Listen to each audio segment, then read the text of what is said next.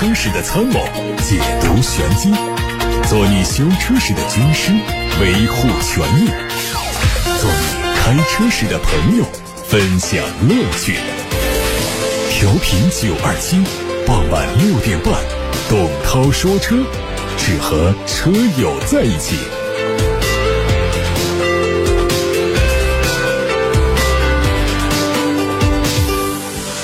各位好，我是董涛，欢迎在六点半到七点半收听董涛说车的直播。关于选车用车的问题，关于汽车消费维权投诉，都可以打电话或者是发微信公众号留言到直播间。热线电话八六八六六六六六，打通之后也是直接留言。看新闻，从公安部获得消息，为从源头减少买分卖分行为，公安部新制定的《道路交通安全违法行为记分管理办法》对买分卖分以及组织他人实施买分卖分谋取经济利益的行为规定了相应的责任。该办法将自四月一号起正式实施。根据新规定，机动车驾驶人请他人代为接受交通违法行为处罚和记分，并支付经济利益的，由公安交管部门处以所支付经济利益三倍以下罚款，但最高不超过五万元。同时，依法对原交通违法行为作出处罚。代替实际机动车驾驶人接受交通违法行为处罚和记分谋取经济利益的，处违法所得三倍以下罚款。一次记十二分，同时依法撤销原行政处罚决定。组织他人实施买分卖分谋取经济利益的，处违法所得五倍以下罚款，但最高不超过十万元。有扰乱单位秩序等行为，构成违反治安管理行为的，依法予以治安管理处罚。在最近三个积分周期之内，机动车驾驶人因买分卖分受到过处罚的，公安机关交通管理部门不受理其接受交通安全教育、扣减交通违法行为记分的申请。日前，交通运输部、科技部印发了《交通领域科技创新中长期发展规划纲要（二零二一至二零三五年）》，统筹推进交通运输科技创新发展，明确把飞行汽车写进规划纲要，将部署飞行汽车研发，突破飞行器和汽车融合、飞行与地面行驶自由切换等技术。目前，吉利、现代、小鹏等很多车企已经在投入研发飞行汽车。看来，要上天不只是国内新势力造车的终极目标了。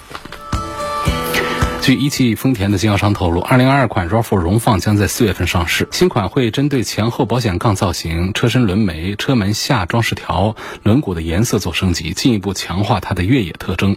车身的颜色新增了一个星际蓝，取代现款的爱情海蓝的配色。内饰方面，座椅的表皮材料升级为军绿色的麂皮，仪表板、车门护板和扶手缝线换成绿色的配色。配置上，风尚版配七英寸的液晶仪表和十点一英寸的中控大屏，风尚 Plus 版增加驻车雷达、前排座椅加热和内饰真皮套件。从公布的信息看，只有顶配配备了感应式的电动尾门。哪吒汽车。首次对外发布了哪吒 S 的内饰官图。作为哪吒汽车上海平台第一款落地车型，车内除了配17.6英寸的中控屏之外，还配备有12.3英寸的副驾驶位的娱乐屏，另外还有全液晶的仪表，总共有四块智慧屏。根据此前释放的信息，这车会在北京车展上开启预售，提供纯电动和增程式两个类型，对应的最大续航里程分别是710公里和1100公里。在240千瓦的快充情况下，二十分钟可以补电百分之八十，五分钟可以补电一百五十公里的续航。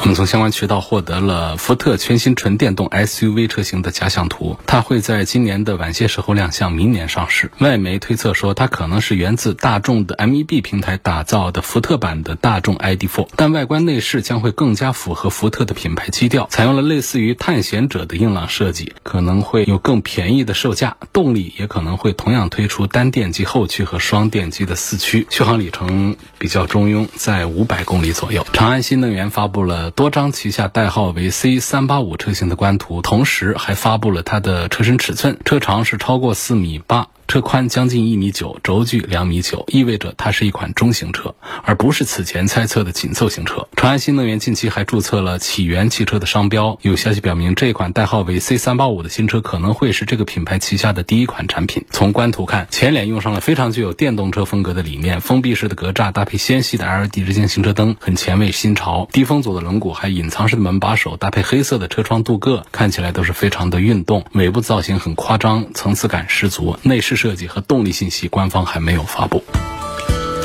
M1E 是奇瑞旗下的全新轿车，会在北京车展期间正式亮相，预计售价是十到十五万。它的定位是 A 加级轿车，前脸有大尺寸的蜂窝中网，头灯组造型狭长，车侧是溜背的造型，尾部是简洁的，并且配上了贯穿式尾灯组的款式。车内有双十二点三英寸的连屏，座椅调节按钮布置在门板上，很像奔驰的 S 级。吉利的新款嘉际的实车图也在网上出现，作为中期改款，它的前格栅的面积很大，保险杠两侧的进气口位置加入了 L 型的装饰。车尾最大的变化是换上了造型立体的贯穿式灯组，下包围的造型也有调整。从尾标嘉际 L 来看，尺寸肯定会进一步加长。内饰整体布局不变，细节上调整了电子挡杆和水杯架的位置。动力会继续用 1.8T 配七速的双离合，另外不排除后续会推全新的 1.5T 车型。广汽传祺的 GS4 Plus 新增了 390T 自动星系版，官价是十三万九千八，这个售价和二 270T 自动星河版一样。新增的车型在外观内饰和现款是一致的，配置相比同价位的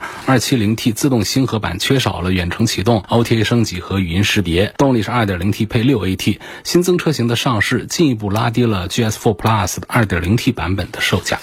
根据汽车行业数据预测公司 AFS 发布的数据显示，截止到三月二十七号，由于芯片短缺，今年全球汽车市场累计减产量大约有一百二十五万辆，其中中国汽车市场累计减产量连续第二周保持七点零九万辆不变，目前占到全球汽车市场累计减产量的百分之五点七。我国汽车市场虽然比欧洲、北美地区的情况好，但是大部分品牌还是没有脱离芯片短缺带来的影响。理想汽车、小鹏汽车等造车新势力因为芯片供应不足，取消了一些辅助驾驶组件。宝马也因为缺芯，开始减配后排的娱乐信息，还有抬头显示、无线充电板等功能。奥迪面临了一部分进口车型的停产、排产期长达一年等难产的困境。好，各位刚才听到的是汽车资讯，现在开始看大家的问题。来自微信后台有位网友问：想买一个领克的零三，打算长期持有，我又担心它的后期使用和维修保养，呃，相对思域啊要贵很多，不知道有没有其他的可以推的？这个也不用太担心，因为你是跟这个本田的车来比，这个后期的维修保养呢，它肯定是要贵一点。但像领克这样的车呢，它不可能后期贵到让我们受不了。实际上涉及到我们的常规的保养的话呢，也不是得经常做，包括这个换件呐、维修啊、故障啊，它也保持的都还好。我觉得这应该是在咱们这个十几万的车里面是可以承受的一个后期的费用的范围。因为领克零三这个车呢，推荐的还是比较多，但是不代表它面面俱全，各方面都挺好。我把它推荐给就是喜欢开车的感觉好一点，底盘呢各方面呢比较有意思一点，这个领克零三做的还是行。如果我们需要它的速度好的话呢，它还有零三加这样的车，那就到二十万以上去了。所以呢，丰俭由人。我给的意见呢，就是买它的二点零的这个低配，不买那个一点五 T 的。这样的价格呢，目前是围绕在十五万左右来买领克零三。我觉得从驾驶感受上表现也还是很不错的。如果说我们这方面的担心多，我们需要一个开起来特别省心，而且用的年份也很长，打算长期持有的话，其实买本田思域呢，它是一个几乎不怎么冒险的一个选择。用思域的车主们都心里有数，这个车的故障率很低，而且相对于几个日系车来说，它的价驾控感受是最棒的，是最好的。你看它其实是两全其美的一种感觉，它既后期便宜，但是呢，它也不像丰田和日产的那些车一样开起来飘乎乎的，它还有很足的德国车的那种味道在里头。它开的感觉呢，它比不上领克零三的底盘那么的厚实，那么的有意思。但是呢，它折中了，它的后期费用也便宜，它驾驶感受也还可以。它不像领克零三那样走入到另外一个有点偏向于高端的这种极端上去。所以我觉得呢，比较中间化的一个选项的话，仍然还是推荐。本田的思域，所以这朋友关注的两个车，也就是领克零三和思域，在这两个车当中，我的推荐顺序的话呢，可能还是把这个思域排前面，那后面是领克的零三。关于今天新闻里面说到了飞行汽车，有位叫勇敢的兔子的网友留言跟我说了一句话，他说飞行汽车出来以后啊，目前的驾照也许还需要增加飞行驾照才行。那当然是这样啊。飞行和地面驾驶那肯定是有很多不一样的，当然这也是很久以后的事儿了。就是现在在政策这个层面呢，已经开始在提上日程。那我们的自动驾驶也是提上了很久的日程，可能我们离完全的自动驾驶也还有很长的路和很多的年份啊才能够迎来。那么飞行汽车相信也是需要很长的时间之后它才能够落地实现的。有位叫李二的网友说：“涛哥你好，家里有一台奥迪 A 六，我想再买一台二十万元以下的质量稳定的纯电动的车子。二十万以下的纯电动车，我给你梳理一下呢。秦 PLUS，秦 PLUS 的二十万的价格其实也用不上这么多。比亚迪的汉呢，好像价位又超了一点二十。我觉得从这个情况来看，可以考虑买比亚迪的秦 PLUS。秦 PLUS 的像旗舰版的话，有六百公里的续航，价格呢半下地也不超过二十万。”如果说我们要买它的低配的，可能价格还要更便宜，纯电动的十四五万就能买到。我觉得首先还是向这位朋友推荐一下比亚迪的秦 PLUS。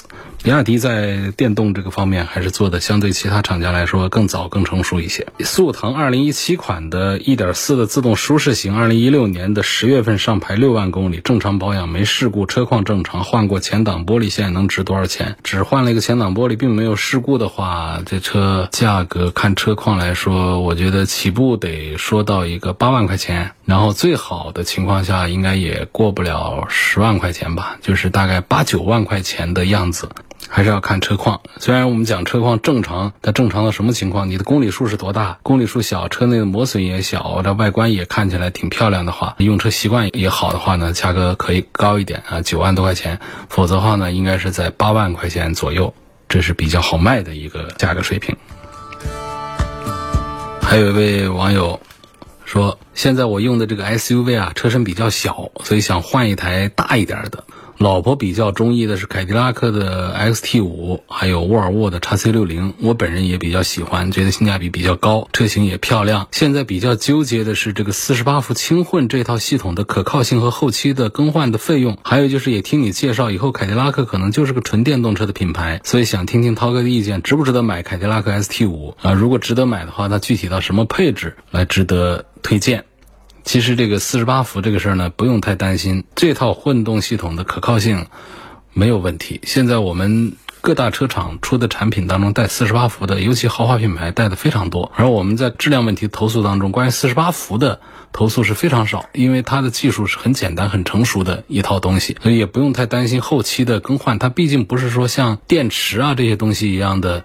它是一个很轻混，它只是加了一个电机，加到我们发动机或者加到变速箱里面而已的这么一个东西。它不像那些，比方说像新能源车，它电池。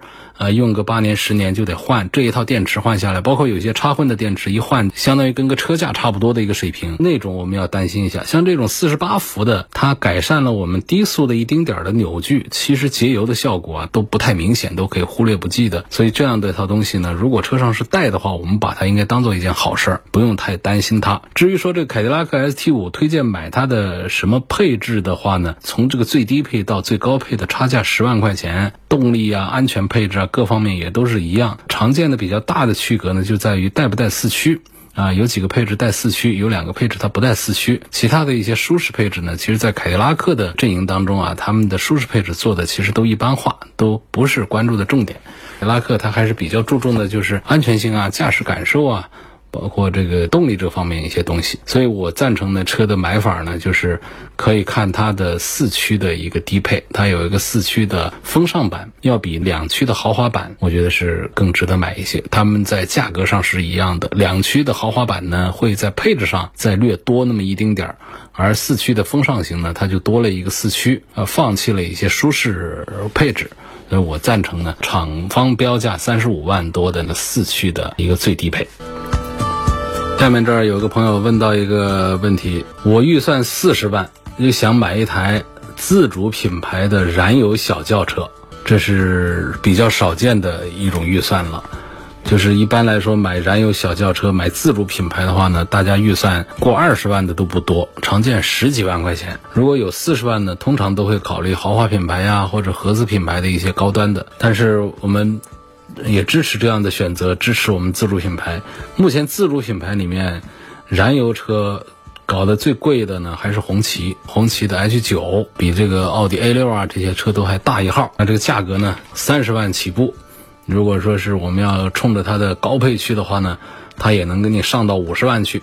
买它的 3.0T 的版本。这个四十万的预算呢，买它的 2.0T 的没有问题，包括接近这个 3.0T 的这低配的也都有。所以我就只能向马先生推荐这么一款车。我想不起来还有哪个自主品牌的轿车敢卖到四十万，只有红旗这个 logo 下，从民族骄傲的角度推出这么一个旗舰车型，顶在这儿，代表我们自主品牌在向上突破。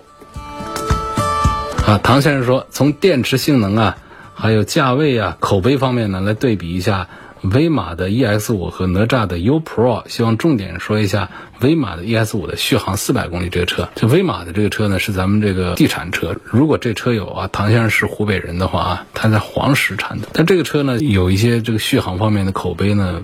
表现是并不好，比方说它这个锁电，它为了让这个车辆的一些性能状态能够达到比较好的水平呢，它把续航里程通过远程控制啊，把它给缩短了。其实从这个方面来讲的话，它就是一个短板。另外呢，在同价位的产品当中，通过我们媒体的实际测试的话呢。哪吒系列的续航做的还比较的实在。哪吒 U 这个车我们也没有深入接触呢，也有过一些试驾测评，就看它的试驾呢，它标称四百公里的话呢，跑到个三百多公里，它都没有问题，还是比较实在的一个车。所以在哪吒的这 U Pro 跟这威马的 ES 五之间呢，我恐怕会赞成哪吒要多一点。有位网友问，希望评价一下本田的 MNV，问这个车值不值得买？我打赌，百分之九十九点九九九九的人都不知道这是个什么车啊！东风本田推的一个挂着原来那个思明标的一个纯电动车，那卖价在十三四万，上市时间也有一段了，这辆车还是不推荐买啊！这肯定销量不好啊，厂家也都不大重视，你都没看见他怎么宣传，厂家都不重视的车，今后的这个发展呢，各方面可能也就那样，可能就是丰富产品系列的。这是第二款纯电动 SUV 了，应该讲在外观呢、智能啊、续航方面还是有一些进化的，在一年多之前就已经推出来了。补贴之后的价格就在十五万左右，我们应该相信呢，东风宏大它的这个品质啊各方面都还是行。但是呢，这个价位我们去买那种销量更大的我们的一些自主品牌的产品，我觉得都比这个要更加的好用一些。有个网友希望我聊一聊大通的 G 九零这个车，上汽大通的 G 九零现在还没出来啊。从目前我们得到的信息看呢，是值得期待。相对于其他的一些产品来讲的话呢，它储备了很久。我们过去呢了解的 G 幺零啊这些呢，就感觉有点太粗放了，就不精致，没有档次感。那个 G 九零呢，现在传说呢尺寸上比较大，跟那个 G L 八相比呢，它应该都不输给它。另外呢，外观霸气啊，内饰豪华。这个定位商务用途的一个车，另外呢，在其他的像这个动力配置啊、一些豪华配置啊各个方面，像座椅上的一些设置啊，都做的非常的奢侈，包括后排的娱乐系统都不错。但是呢，就是这个 G 九零它能不能打赢胜仗的话呢，主要还是看什么呢？就是品质稳定性如何。你要相信一个大通的车跟一个别克的车放到一块儿，大家还是相信别克的品质要做的更稳定一些。哪怕你就是卖的便宜，因为现在的 G 幺零呢也是卖十几万的一个车，G 九零出来。之后，你得跑到二十万以上去。那么这样的价位呢，不管是对比别克的 GL 八，还是对比本田的车来说，其实在品质稳定性上是大家最容易打问号的点在这儿。就是它的定位 G 九零将来就比它大通现在所有的车型都要高，主打高端和商务豪华的 MPV，还要推动它的销量。但问题就是你的担子就在于哪儿呢？就在于这车型的产品质量和品牌口碑。如果说这一块做的还是没有大的提升的话，我们消费者也不敢蓝白，这个看起来外观内饰各方面都不错的一个车。这有个朋友问，AT 自然吸气和 AT 涡轮增压有什么区别？这个朋友叫地球人，也是经常在微信公众号后台来提问，经常听节目。AT 自吸和 AT 涡轮增压，它没有这样的说法。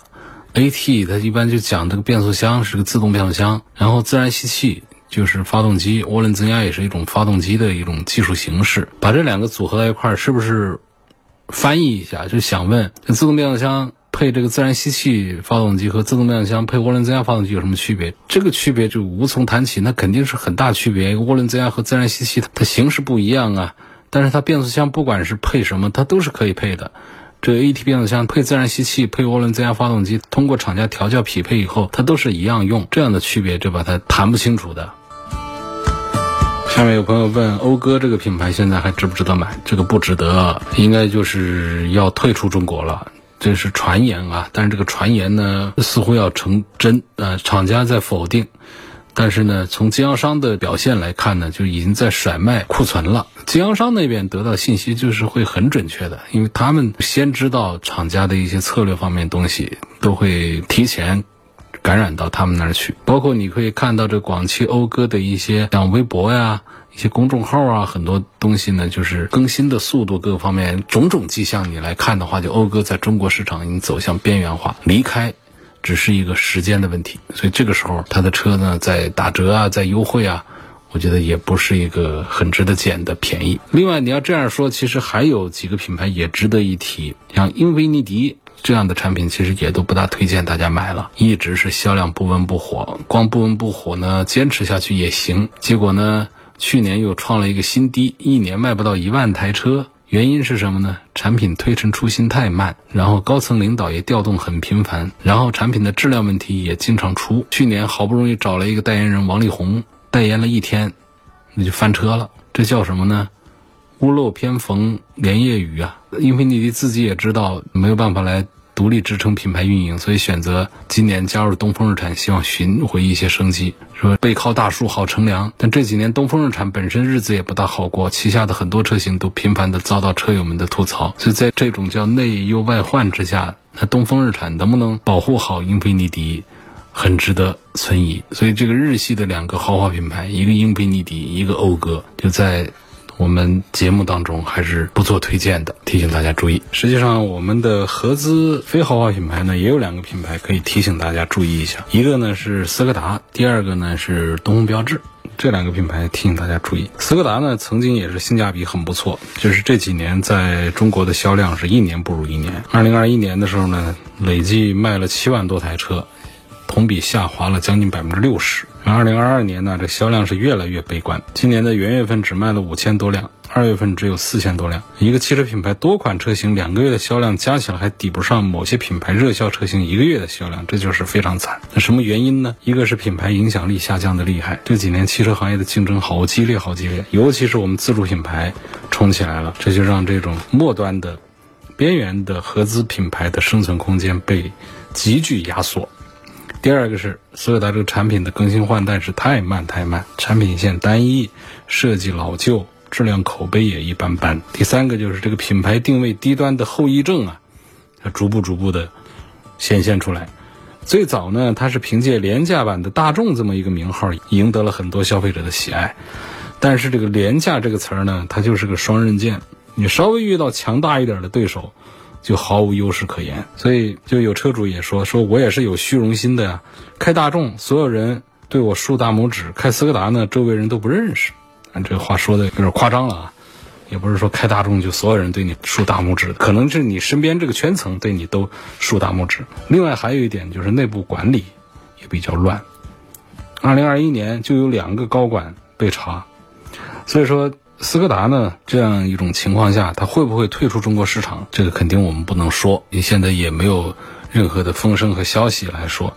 就是我们要肯定一点，就是如果要在中国这个竞争特别激烈的全球最大的汽车市场上继续生存下来的话，斯柯达就必须要加快变革，你否则真的可能会步入到雷诺这样的国际大牌的后尘当中去。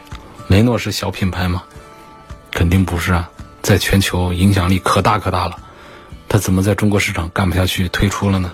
所以斯柯达也是百年老品牌，特别大的品牌，但是不代表着说在中国市场上我就靠着“老”这个字儿，我能够坚定的生存下来。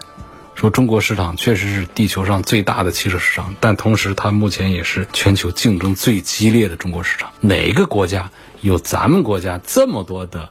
自主的、合资的、传统的、新生的汽车品牌呀，这个体量实在是太大了。好，另外还要说一下东风标致。东风标致啊，辉煌期呢是在二零一五年、一四年那会儿，然后那一五年之后啊就开始下滑，从原来的年销四十万辆到现在年销只有五万辆，就好多人都在好奇说这个东风标致到底怎么了？其实东风标致包括东风雪铁龙，就整个的法系的技术啊还是不错的。而且历史是非常厚重的，但是这个法国人呢过于傲慢啊，对于合资公司的关系处理呢，他也不是很到位。所以呢，从这个一五年之后啊，这东风标致的人事变动很频繁，高层人员流失很严重，企业发展就陷入到一个停滞的阶段。五年换四帅，一七年九月份有一次换总经理，一八年九月份换一次总经理，一九年换一次总经理，二零二一年再换一次，就疫情那一年没换。那疫情那一年在销售上也无事可做嘛，再加上这个东风标致啊，它长期缺乏新产品的投入，你现在现有的车型市场竞争力低下，没有办法满足当今消费者的购车需求。你说那东风雪铁龙，你看时不时的还经常的推个新，像现在推的这个凡尔赛还是很新鲜，然后天翼这销量和口碑都还行过去。你目前说这个东风标致的旗舰车型就五零零八。嗯，只有顶配和次顶配上才有主动刹车和自适应巡航这样的高端一点的驾驶辅助功能。它的中低配车型上连个导航都不给。那对应来说，我们自主品牌同级别车型几乎全系标配了刚才说的那几个配置。这样的话，你在竞争当中，你销量如果不节节下滑，那才奇怪。所以你节节下滑，那就不奇怪了。所以曾经的中国车市呢，这个外国的大品牌，你只要来了，躺着挣钱。但这样的好时光已经一去不复返了。我们自主品牌大面积的崛起，而且都干得很漂亮。我们中国消费者都已经不太稀罕那些吃老本的洋品牌，不管它曾经的光环多么的耀眼，曾经的技术多么的领先，你只要跟不上中国市场的节奏，你铁定就是被淘汰。还有朋友跟我提了个品牌，说听了前面这些车企的评价，我想听听涛哥对路虎这个品牌的评价。关于这个品牌呢，我是觉得它很神奇。你看看它其实，在质量口碑上并不好，但是呢，它的品牌调性是一直不往下掉，这就很神奇了。包括说路虎呢，它也有很不利于它品牌的其他方面的东西，比方说被印度的塔塔这样的集团收，然后呢，跟咱们奇瑞来合作生产。其实这些都是不利于一个豪华品牌的一个成长的。就是这种豪华品牌，你要把调性做上去的话，你就选择被收购。你要选择一些什么国家、什么品牌的、什么集团的。那么你要做合资，你要选择一下，不是说随便找一个品牌就来合资。你看我们奔驰跟北汽的合资。宝马和华晨的合资，奥迪跟一汽的合资，大众跟上汽和一汽的这种合资，包括让东风集团的和一些企业的合资，就是这种挑选，就是大体量的这种，大家不会太注意到你的。在中国的合资伙伴是怎样的一个段位的一个东西？但是路虎，你跟这个奇瑞搞一个奇瑞捷豹路虎这样的一个 logo 往那一打的话呢，就成为一个话题了。这些呢，就是在产品的品质口碑之外呢，不利于豪华品牌成长的一些东西。就有这么多的因素之下，也包括这个路虎呢，它也推这个低端的产品。它不像说保时捷，我给你整最便宜的也得五六十万一个的，通过价位，它就把这个调性一直是拉在 BBA 的前面去了。然后这路虎呢，它不这样，你比方说像卖的最便宜的二十几万，它就能买到一个路虎标、发现运动这样的车。我讲这么多的不利于它。这个豪华品牌成长的这些因素下，但仍然它的这个调性一直不低，尤其它的旗舰车揽胜一直高高的把着这个高端的这么一个定位，这是很神奇的一个点。其实，在品牌的宣传呐这些营销方面也没有太多的投入啊，或者说过人之处，但是呢，它就一直在这个高端车品牌当中，路虎是把着一个位置。那相对讲，捷豹呢，在这个位置上就把的不好。比方说，跟这个奔驰、宝马、奥迪在一块说的时候，我们说捷豹会觉得捷豹会弱一些。但是你要说奔驰、宝马、奥迪和路虎放一块儿时候，没人感觉啊，路虎就弱一些。但事实上，刚才讲了那么多不利于路虎品牌建设的这个点，但是它这个品牌仍然还是调性还是在那儿。你要是讲品牌的这个评价是这样来评价，我从产品的这个评价来看呢，其实它推产品呢，不管是推这个传统的车型，还是推这个新能源的，其实都还是非常的努力。包括它在设计上、品质上的各种提升，各方面也都还做得不错。从这个车企的发展来看呢，目前也还是态势是比较良性的，没什么问题。今天就到这儿吧，感谢大家收听和参与每天晚上六点半到七点半钟直播的董涛说车节目。错过收听的朋友们，欢迎通过董涛说车的全媒体平台收听往期节目的重播音频。他们广泛的入驻在微信公众号、微博、蜻蜓、喜马拉雅、九头鸟车架号、易车号、微信小程序梧桐车话等等平台上。我们明天晚上六点半钟再会。